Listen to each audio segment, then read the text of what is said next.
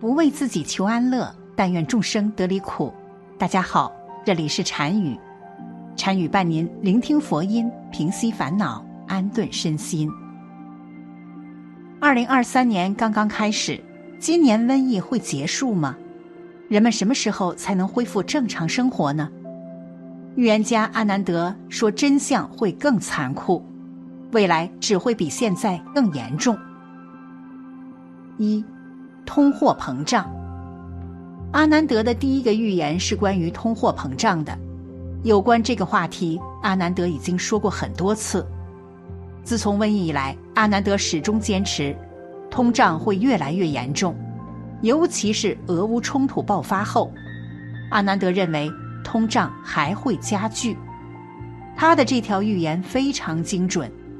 由于美国大规模印钱，导致美元泛滥。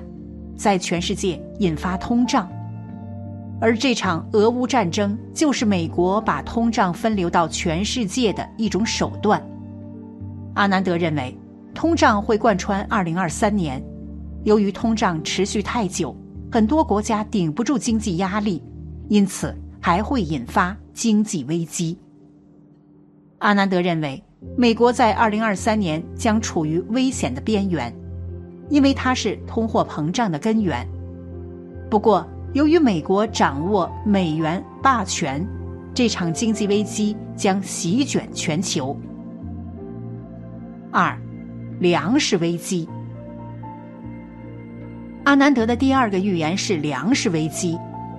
此前，联合国粮食计划署就宣布过，人类将面临二战后最大的粮食危机。这不是危言耸听。根据如今的状况来看，现在已经有很多国家陷入粮食危机，普通百姓能高价买到粮食都是好的，更多的则是无粮可买。更严重的是，粮食危机还在进一步加剧，二零二三年极有可能迎来大爆发。粮食危机为何还会加剧呢？因为世界粮仓之一的乌克兰战争还在继续。另一个粮仓俄罗斯想要往外卖粮食，却也因为西方国家的制裁无法成功。还有一个世界粮仓南非今年遭遇了超级大洪水，粮食减产已经成为必然。而另一个农业大国印度今年遭遇极端干旱，粮食收成也出现了下降。即便是农业高度机械化的美国。也遭遇了干旱问题。今年各种天灾带来的问题还没有直接体现出来，但到二零二三年，这些危机都将爆发，再加上瘟疫的肆虐，二零二三年粮食危机几乎难以解决。二零二零年是一个分水岭，二零二零年之后，世界将发生巨变。印度神童阿南德表示：“二零二零年之后，人心在变，社会在变，地球也在变。在二零二三年，这种变化将直接体现到人类社会中，并带来巨大的灾难。世界在变化，人性也在变化，人们变得越来越焦躁，越来越冷漠。”邻居之间失去以往的热情，朋友之间见面越来越少，亲属之间也基本上没有互动，人类似乎一夜之间就失去了一半的爱。阿南德表示，正在急速变化的还有两种事物，一种是能源，一种是气候。三，能源危机。阿南德的第三个预言就是能源危机，他表示能源危机已经到来。当今世界石油价格高企，天然气价格短时间内也很难回落，而在二零二三年，能源危机将进一步加剧，因为战争还会继续，甚至会有更多的国家加入战争。正是因为战争的推动，能源贸易受到阻碍。导致能源价格一再飙升，而且当今世界有很多大油田已经进入晚期，拥有者都在待价而沽。他们需要从这些油田中赚取最后的利益。虽然人类还有新能源进行补充，但除了中国外，各国新能源的推广并没有太大的成效。而且，即便是中国，以目前构建的新能源体系，也无法抵挡能源危机，因为中国太大，人口太多，工业太发达。不过，对于这场能源危机，阿南德认为这也是一个契机，是一个强迫人类接受新能源、使用新能源的契机。过去这些年，人们虽然在推广新能源车，但效果不佳。只有经历一次能源危机，大家才能意识到新能源的必要，或许也会激发人类进一步的创新。四，环境问题。阿南德为何如此支持新能源，甚至不惜以新能源危机为代价？因为阿南德看到了第四个危机，也就是全球气候变化。在二零二一年的时候，阿南德就预测二零二二年气候将进一步恶化。从目前来看，阿南德的预言已经成功。今年的确发生了太多的气候灾难，极端高温。火山爆发、大面积山火、超级大洪水等等，这些极端天气带给人们巨大的灾难，但这并不是结束。阿南德表示，二零二三年极端天气还会加剧，地震、海啸、洪水、干旱，这些在二零二三年都不会缺席。正是因为看到了这些灾难。阿南德才坚定支持新能源的发展，才向人们表达新能源危机的积极意义。阿南德表示，如果人类还认识不到保护环境的重要性，或许不用很长时间，人类就会灭亡。全球人口数据已经达到巅峰，二零二三年会成为一个转折点，以后人口会越来越少。印度神童阿南德的这个预言有何依据？其中就提到了第五大危机——人口危机。五，人口危机。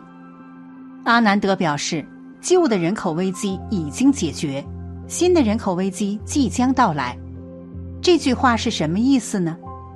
所谓的人口危机是指人口爆发式增长，超过地球可承担的极限。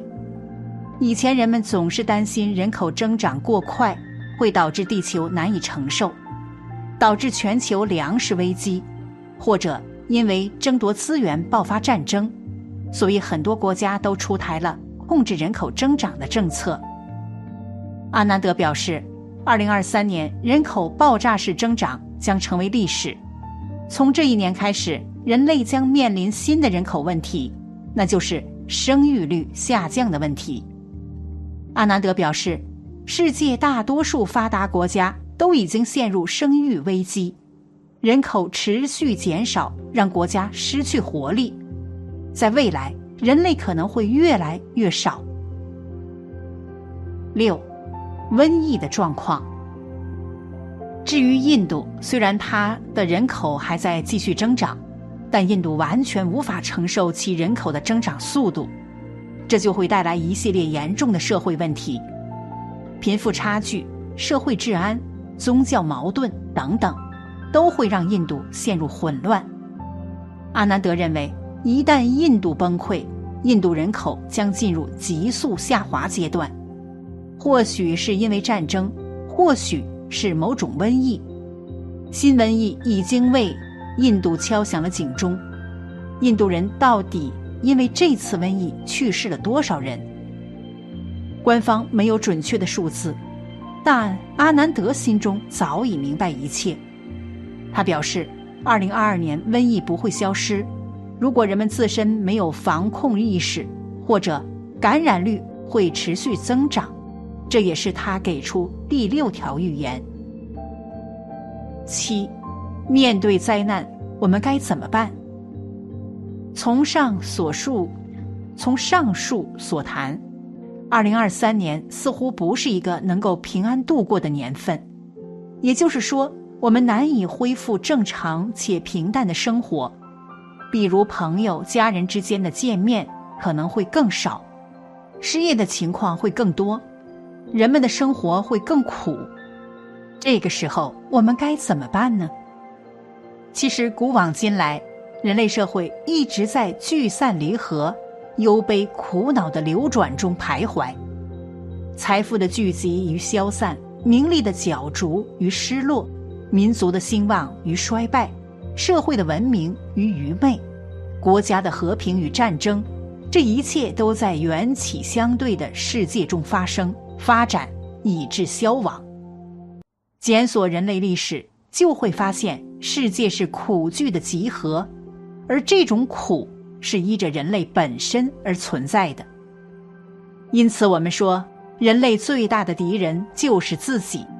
人类虽有着自身的缺陷和根本烦恼的迷乱，但并非无药可救。